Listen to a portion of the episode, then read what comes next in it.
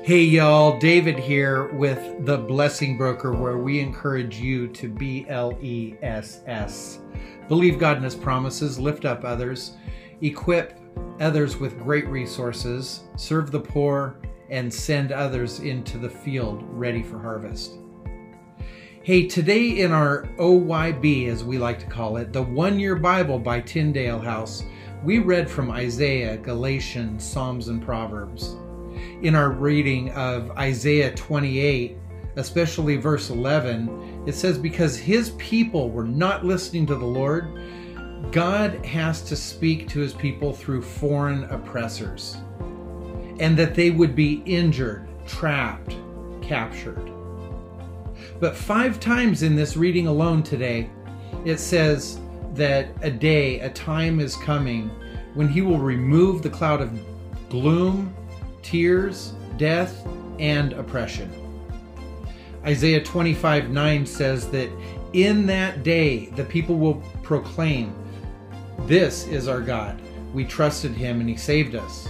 This is the Lord in whom we trusted. Let us rejoice in the salvation he brings. Now, earlier on in the passage, it says that, that as he removes that cloud, God is going to crush, destroy Leviathan, the serpent, the devil. Folks, that time hasn't happened yet. The devil is still very active and alive today. And oppression of Christians and Jews is growing. Do you sense it? Do you feel it? Do you know it to be true? I've seen it for myself at a synagogue in Pittsburgh, Pennsylvania, where I was visiting a friend. Just days before, there was a slaughter. And as people gathered to mourn and lay flowers, we talked with friends and family members of the congregation. Our hearts broke. We cried. And we sensed that there's a growing anti Semitism and persecution against Christians and Jews. What do we do with that? Well, today we're talking with Rob Schwartz. He wrote a book called Operation Last Exodus, and it is a thriller. It's a political expose as well as a spiritual battle played out on the pages of 544 in his wonderful novel. And by the way, he is currently working on a sequel to this excellent book. Rob Schwartz holds two master degrees, one in human resources and organizational development, and the other master's in business administration. Before landing his current position in the aerospace industry, he was self employed as the Southern California director of the Institute of Reading Development. He also spent seven years as a member of the Board of Examiners of the California Awards for Performance in Excellence and two years as a member of the Board of Examiners of the Malcolm Baldrige National Quality Award Program. Rob is a student of the Bible prophecy and history of Israel. His interests range from American politics, assassinations, the American Civil War, historical anti Semitism, baseball, and reading. He lives in Southern California with his wife Nancy and his daughter Shayna. Operation Last Exodus is Rob's first published novel, but a sequel to this one is on the fast track now. Please welcome to the Blessing Broker podcast our dear friend, Rob Schwartz. It's uh, great to be here. Well, we've had uh, some interesting conversations, but um, even before the conversations, I'd like to kind of lay a little foundation here of how we met. And I need to back up with about seven years ago. I was on the East Coast and and I was visiting a, a friend that I'd met on the phone, but not yet in person. And as soon as the door was opened, a book was handed right to me and almost in my face. And she said, The Lord told me to give you this book.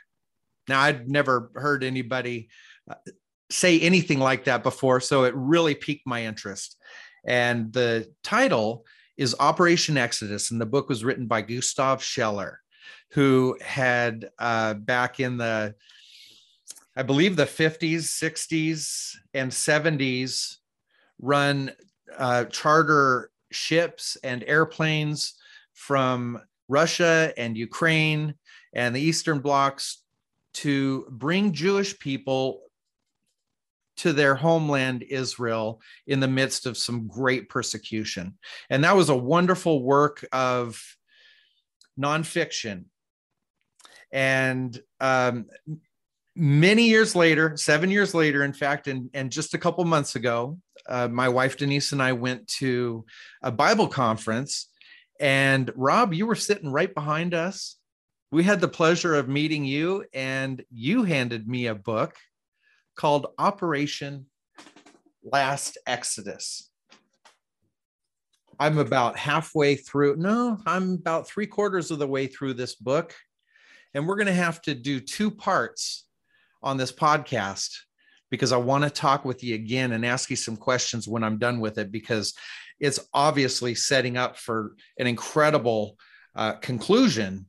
Um, but then I hear that you're already working on a sequel. So, um, so again, I want to I want to just thank you so much for joining us on this podcast. But um, first, I would I would really like to ask for you to introduce yourself to our audience with a personal testimony of um, how you began your journey, and then and tell us about this work that you've done. Five hundred and forty-four pages and more to come. And it, I, will tell you, it's a cliffhanger. I'm on the edge of my seat, and it's it's an absolute page turner. So, um, so I'm sorry, uh, Rob, but I got to tell you, I am so impressed with this book, and I'm just so curious. How did you personally begin this journey? Well, thank you, David, for the introduction. I, uh, very kind. Um, this started out, I came to faith 42 years ago in 1979, I think, and it was in the middle of the gas crisis. And I started just in a very short uh, uh, kind of synopsis of all this. I started seeing history and current events, and somebody gave me a Bible, and I got a hold of a Late Great Planet Earth at some point, and I started seeing this con, con uh, convergence. I think is the great convergence they would call it, right?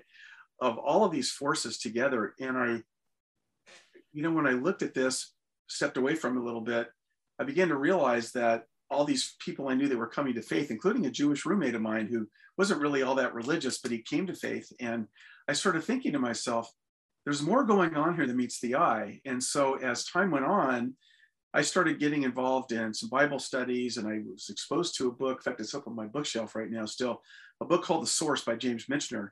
And as I read the last chapter of the book, a scenario kind of got uh, born in the back of my head anyway. Uh, it was a, an, the, the, concept of, again, the book was published in 1965, but the characters, uh, a couple of Israelis, an American, uh, an Irishman, an Arab, they were all talking about the difficulties of living in Israel, dealing with the Jewish people, dealing with this whole historical event of Israel's existence and everything. And uh, one of the characters started talking about another possible, you know, Holocaust in America. I mean, I the idea of that was so foreign to me because you know Jews had come here to America. It was called the Goldene Medina, the, the promised land almost to the Jewish people.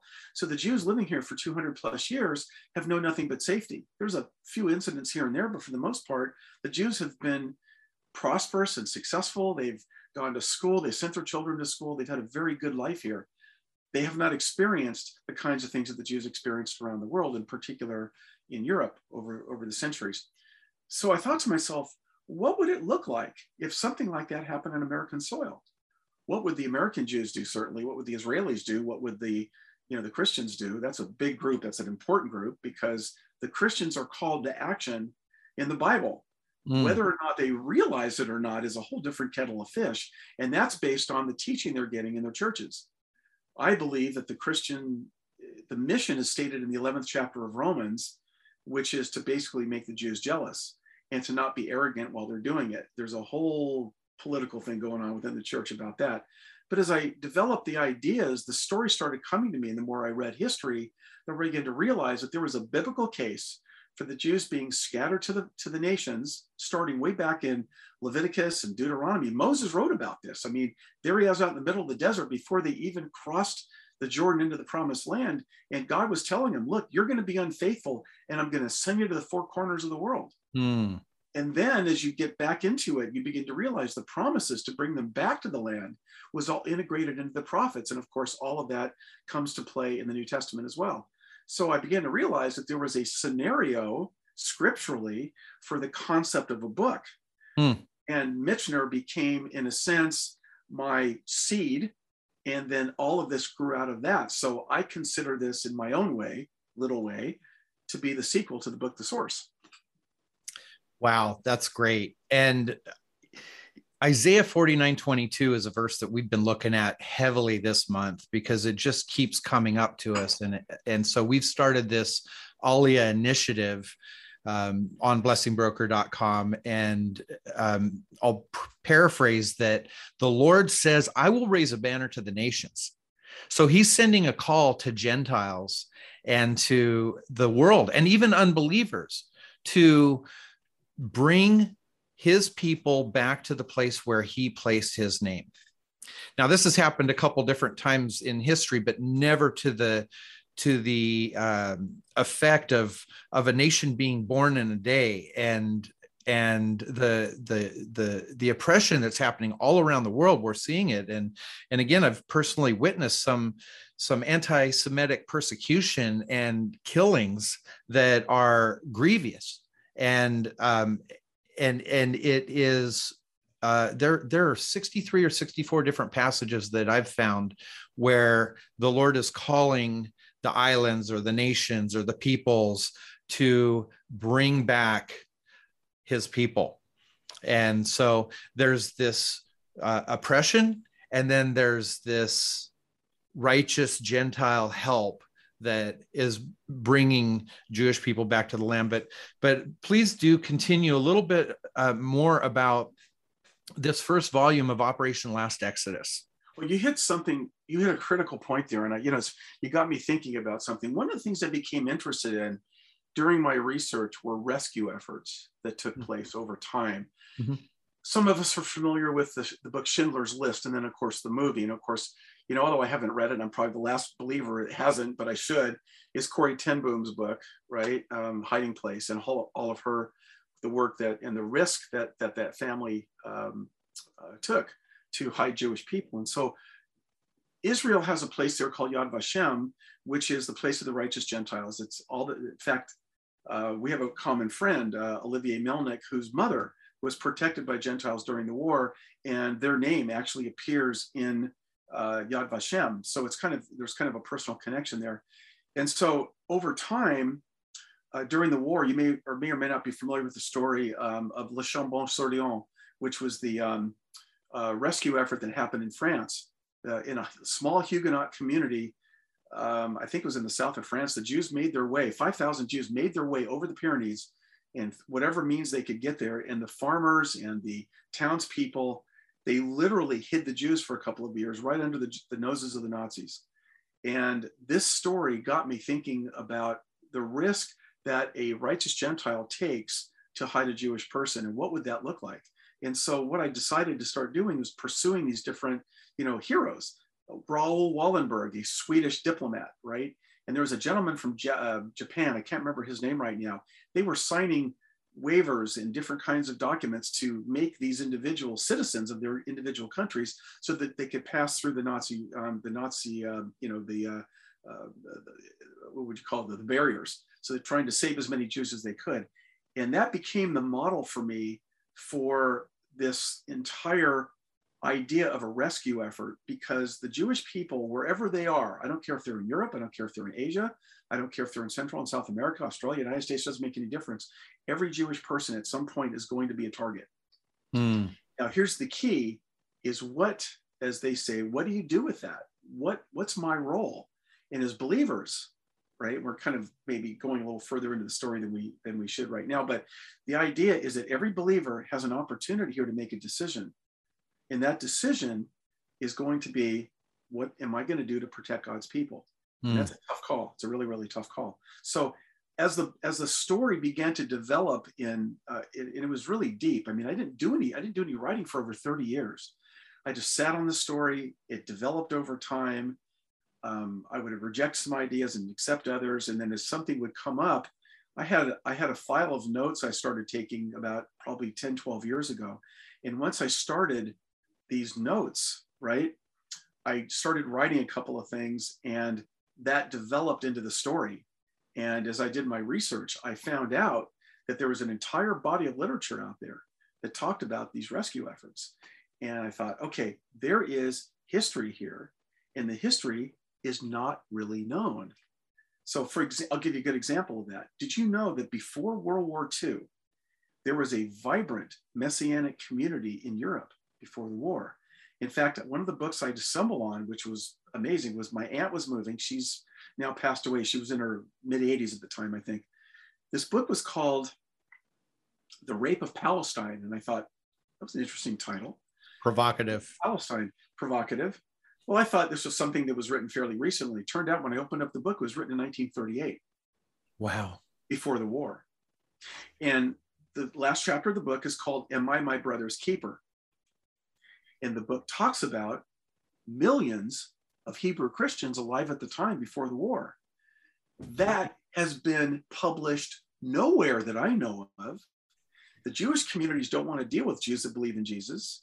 The Christians don't know what to do with Jews that believe in Jesus because are they Jews or are they Christians? And that, that whole debate has been going on for 2,000 years. When a Jewish person accepts the Lord, have they changed their religion? That's what the Jews think. But the Christians don't understand, nor do the Jews. A Jewish person that comes to faith is still a Jew. Look at all the people in the New Testament. In fact, I'm writing a resume right now. You might be interested in this, a little side project. I called this Paul's resume. And I went through the scripture in the New Testament and I found at least five or six passages where Paul identifies himself as a member of the tribe of Benjamin, uh, a Hebrew of Hebrews, a Pharisee. He, he gives himself an entire Jewish resume. Mm-hmm. Why is it that the Christians over the years and the Jews that are interested in this stuff keep calling Paul a Christian. He wasn't. He was a Jew that believed in Jesus.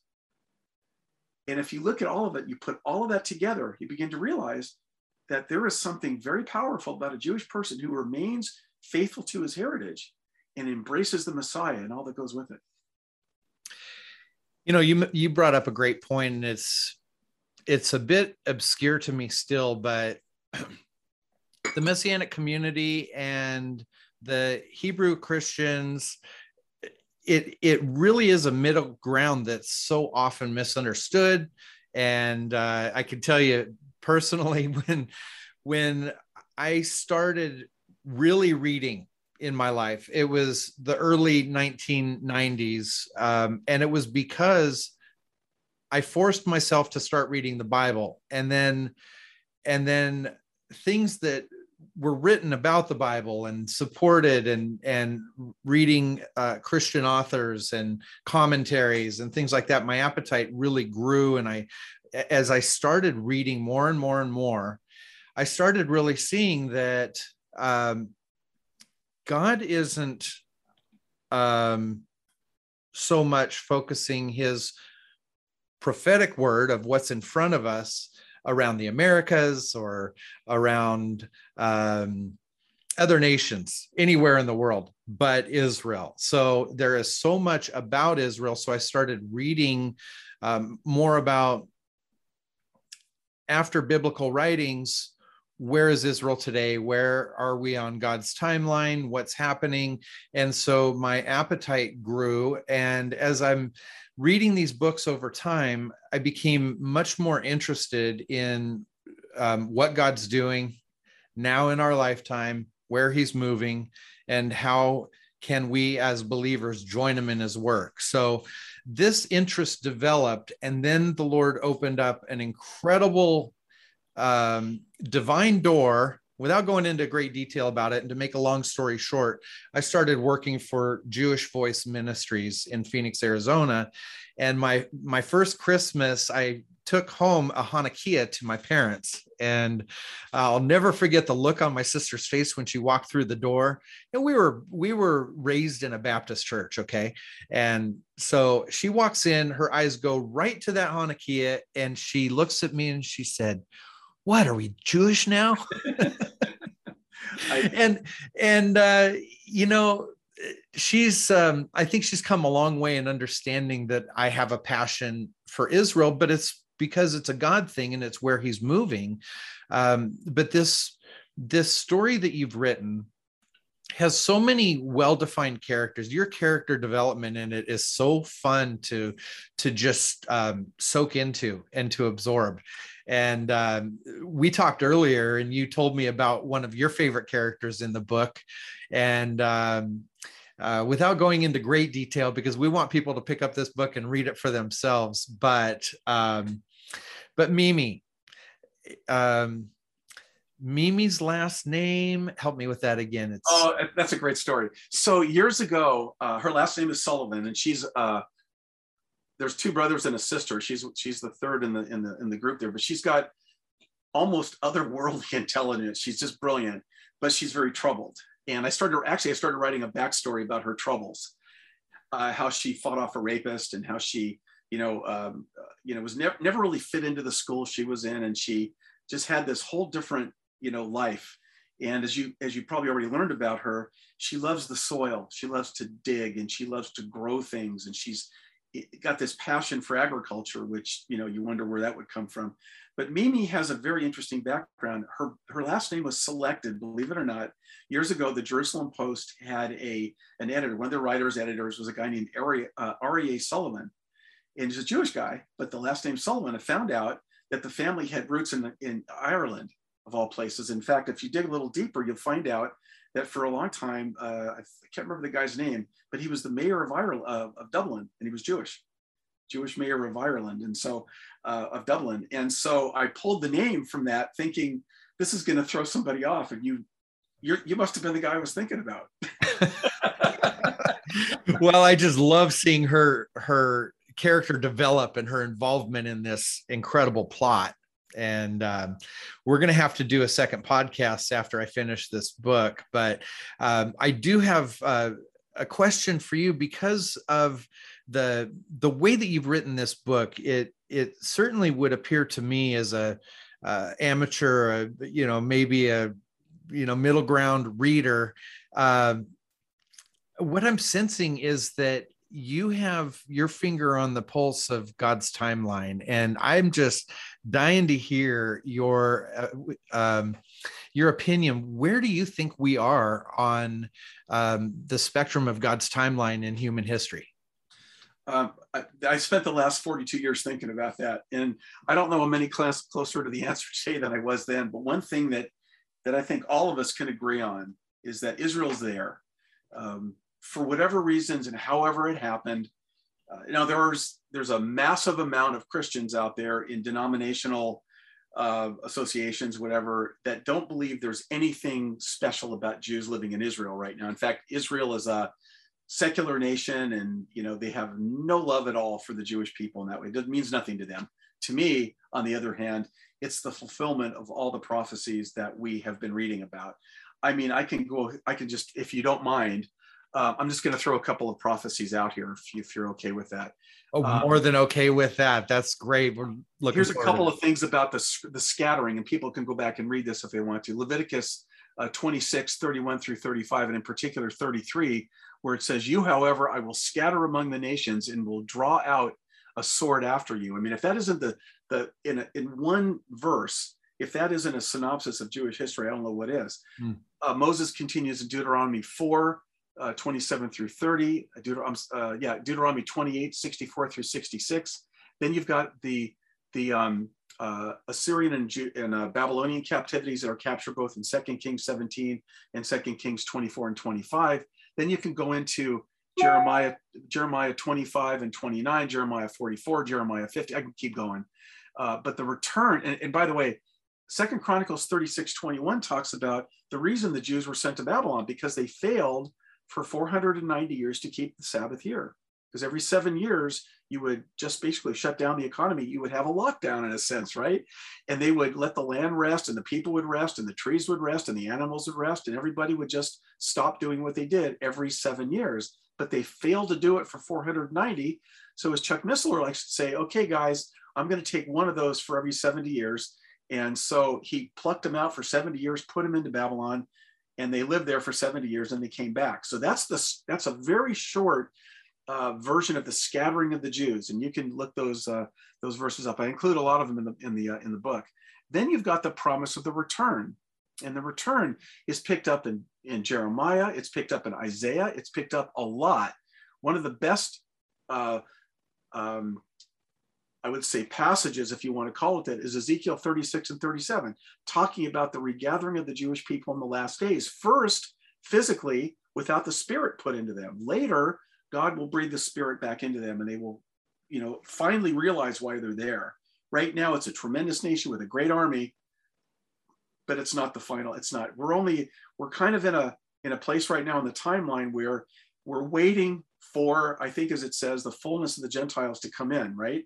In Romans 11. We don't know what the fullness means. We don't know if that's a specific number or if it's a maturity factor. We don't know anything about that except for what people have, like you said, David, imperfectly so. There's scholars on all sides of this and really good ones that will tell you what they think it is. Well, I've learned one thing not everybody is right and not everybody is wrong. So somewhere in the middle is the truth, but we're waiting for the fullness of the Gentiles to come in. And when that happens, God's going to raise the gate, flag goes up, bells go off, and then it's going to be Katie bar the door. And I'm, I'm wondering how close we are getting to that after all the stuff going on in the last, what, 18, 19 months. You can see 18 or 19 months. If we just look around at what's happened in the past two years. Yeah. Yeah. Uh, boy, are we living in a different world. And I've heard so many people say in different ways that everything's just absolutely fallen apart. And you've probably heard it said um, that when the world looks and sees um, that things are falling apart, the reality is they're actually falling into place according to God's promise yeah. in his written words. And I can't think of a more exciting time to live than on God's timeline right now, because today we have an opportunity to be a blessing to others.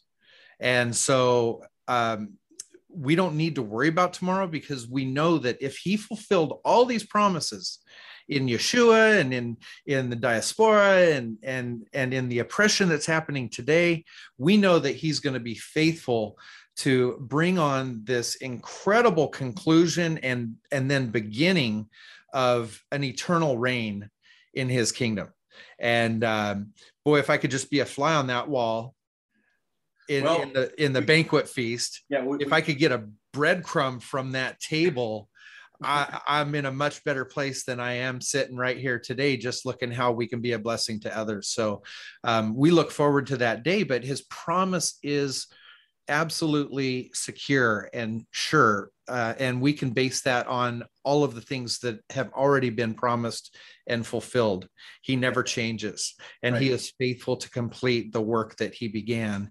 And uh, as, as, I continue to read and to meet individuals like you and uh, ask, uh, where are we on God's timelining in your opinion? I, I get so many different um, thoughts and theories, but but the the one that rings true is that we're right where God intends us to be. So well, what are you going to do with yeah, it? the old story is right. We're right on time. Uh, God is seldom early, but He's always on time. I'm sure you've probably heard that before, and I keep thinking that's exactly where we are. You know, part of this is you know, again, historically, we knew, I mean, based on everything that was written in the Old Testament, again, people just have to pick up the Bible and start reading mm-hmm. and get a little good teaching, and they'll find out that uh, God is faithful to his promises. And here's one of the things that's really kind of a scary thing those that believe that, that the church has replaced Israel. We haven't even talked about the whole supersessionist uh, replacement theology that's going on right now and has been actually for a while. That if God can take the promises of the Jewish people away, if that means that God can change his mind. And if God can change his mind, that means that every Christian on the planet that identifies as such and is really you know focused and has accepted the Lord and is is born again as we call it, right? That means that the promises could be taken away from them as well. Mm. And what and who says that God won't do that? But if you read the scripture, you know that his word is firm, it is it is eternal, and he's chosen a people for his purpose. And we know based on I'm reading the middle, um, just finishing up my my uh, next reading of Revelation right now. When the 144,000 are chosen, they're out there. They are marked and they're sealed and they have a mission and they're doing what they have to do. The Jewish nation is God's. That's the that's the apple of his eye. And so when we talk about where are we on the on the prophetic timeline, I think we're getting close to the end because if you look at the, the events in Matthew 24 and Luke 21, and you look at all the different, uh, uh, you know, there's there's hints here and there. You know, certainly Revelation, and you can look back at Daniel and all the other prophets. A lot has already been accomplished. Um, you know, the again, the Jews have been scattered. They're returning. They're not all back yet um, Israel's uh, Israel's establishment in 1948, as we would call it now, that's I can't remember where it is in the Jewish timeline, but these were things that people knew were going to happen at some point. But you know that that whole thing about at some point or in the future or it's it's going to happen one day. The scholars woke up in May. The Christians went, wait a minute. There's a nation called Israel now and it's in the land. It's not in Nairobi. It's right. not Central and South America. It's not the Dominican Republic because they could have gone into. They had opportunities. If you listen to Theodore Herzl and his work, the guy that wrote uh, Der Judenstaat back in 1896, I think it was, they had actually proposed other places for the Jews. The Jews said, "No, this is our land. This mm-hmm. is our historic right to the land." You know, and you can look at all the different things. Reestablishment of the Hebrew language, right? Uh, Israel has become one of the most powerful nations on earth when it comes to commerce it's, it's 7 million Jews and a million and a half Arabs. I mean, it's crazy. So where are we?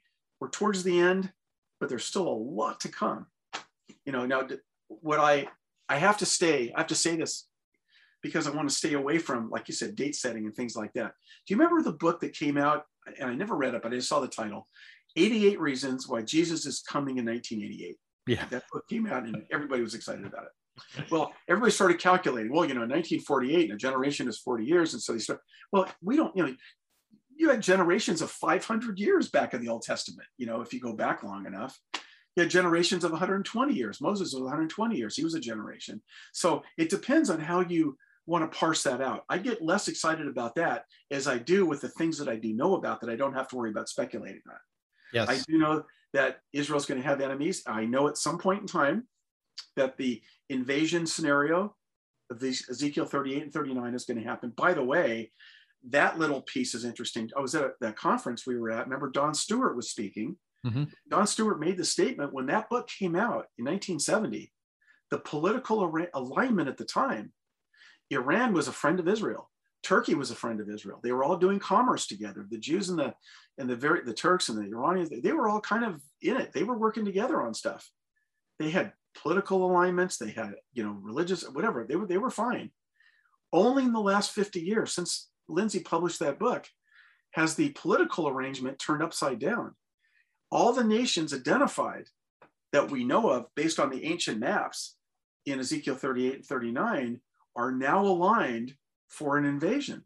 That That's really a key passage. Would you repeat that again? Ezekiel 38 and 39 and you've got to read both of them. a lot of people talk about Ezekiel 38, but you got to read 39 because 39 gives some detail that wasn't in 38. One of the details, I think, in 39 talks about that Israel captures the remainder of the weapons and burns them for seven years. Now, I don't know if they need fuel for some reason or whatever. That isn't really clear. Well, some people say it's clear, but but whatever it is, it gives you a seven-year period that a lot of people believe is going to precede the uh, this seven year period of time. Some people call it the tribulation, others call it uh, the 70th week of Daniel, which I think is a really good term as well. But you've got this kind of you've got little um, um, clues, if you want to call it that, along the path. So we don't know when that's going to happen yet. We don't know when the Ezekiel 38, 39 war is going to happen, but we do know these things are going to happen at some point. You know, I am not a preterist. I don't believe all this happened in the first century, like I think the Catholic Church has put out over the years. Even a Hank Hanegraaff, for example, has made comments that you know all this is already old history, and there's really nothing special about the Jews in Israel and anything else. Never before in history have you had the alignment of no. these geopolitical powers Agreed. of Russia, Agreed. Turkey, Iran, Persia, um, Putin, and um, and so all of the players are the key and we're seeing their alliances now as you mentioned was not in the 70s or any other time in history. There's not been the alliance that there there is today. And it's the convergence of of things like those prophecies in the old testament as well as what yeshua had taught in in matthew 24 and luke 21 and, and elsewhere that we're seeing this convergence of of um, precision really uh, and and could could it disband and then cycle around again in a thousand years? Look god can do anything he wants. We can't put him in a box. But when we see this convergence like never before in history it's time to tune our antenna and ask lord uh, what do you want me to do today to be a blessing so that we're found about your business when tomorrow comes, whatever that holds. Um, so, Rob, one more time, I want to ask you, you uh, in light of this book that you've written and where we are on God's timeline, where do we go from here? What is the best way to um, make a shift today to join God in His work? Great question, David. Um, I would encourage every believer to first of all become engaged in something doing with Israel, whether it's you know going to a messianic congregation, which is always a good start. And I'm not saying that they're all you know they're they're all different, but also begin to research, begin to to find and and do the the the hard work it takes to find Yeshua, Jesus, in both the Old and New Testaments. So get familiar with that. Learn uh, also, um, there are a lot of books out there on basic Jewish history. You can read. I've got two on my bookshelf right now, plus a bunch of other ones that are, you know, uh, you can get any book, book, any book on Jewish history. Just get an overview to understand the Jewish people, because when they there's going to come a time where they may be the ones that somebody's going to come to and say, "I've got a Jewish family here. They're on the run. They need help. What are you going to do to help them?" If another Holocaust I should say, when another Holocaust scenario comes up, because you know we don't know. It struck fast in in, in Europe uh, before World War II, and I don't know that I would agree or disagree that it's happening here again, but I would say, knowing the history, that it's happened everywhere the Jews have been. So, number one, learn some Jewish history. Number two, acquaint yourself with the Messianic community. You could do it online, you could do it in person, whatever it might be. And third, learn you know, really dig into your roots, find out who you are as a believer, because you never know you're going to have to be called on. Amen. And with that, Rob, would you pray with me, please? I would love it. I would love it. Well, Father God Almighty, we thank you so much for this time with Rob, and we thank you for the the burden and the story and the talent that you've put uh, into him as an investment. We thank you for this story of Operation Last Exodus.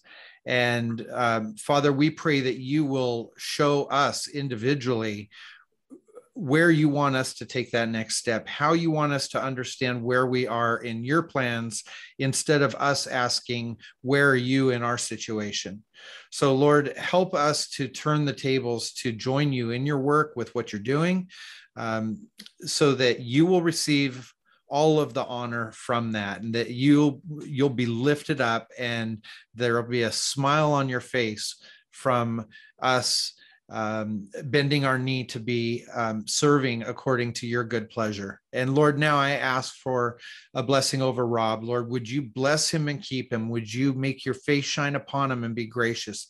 Would you lift your countenance upon him and continue to give him your peace, your shalom? In Yeshua's mighty name we pray. Amen. Amen. Amen. Amen. Hey, Denise here. We are so appreciative that you spent time with us today Proverbs 11:25 says, "A soul who blesses will prosper, and one who gives water will themselves be satisfied." So we've built a lot of resources on blessingbroker.com to help you be the blessing. We also invite you to engage with us on our social media through Facebook, Instagram, and LinkedIn. And now we're on all of your popular podcast platforms like Spotify and Apple. We look forward to reporting again soon, but until then, go out and be the blessing today.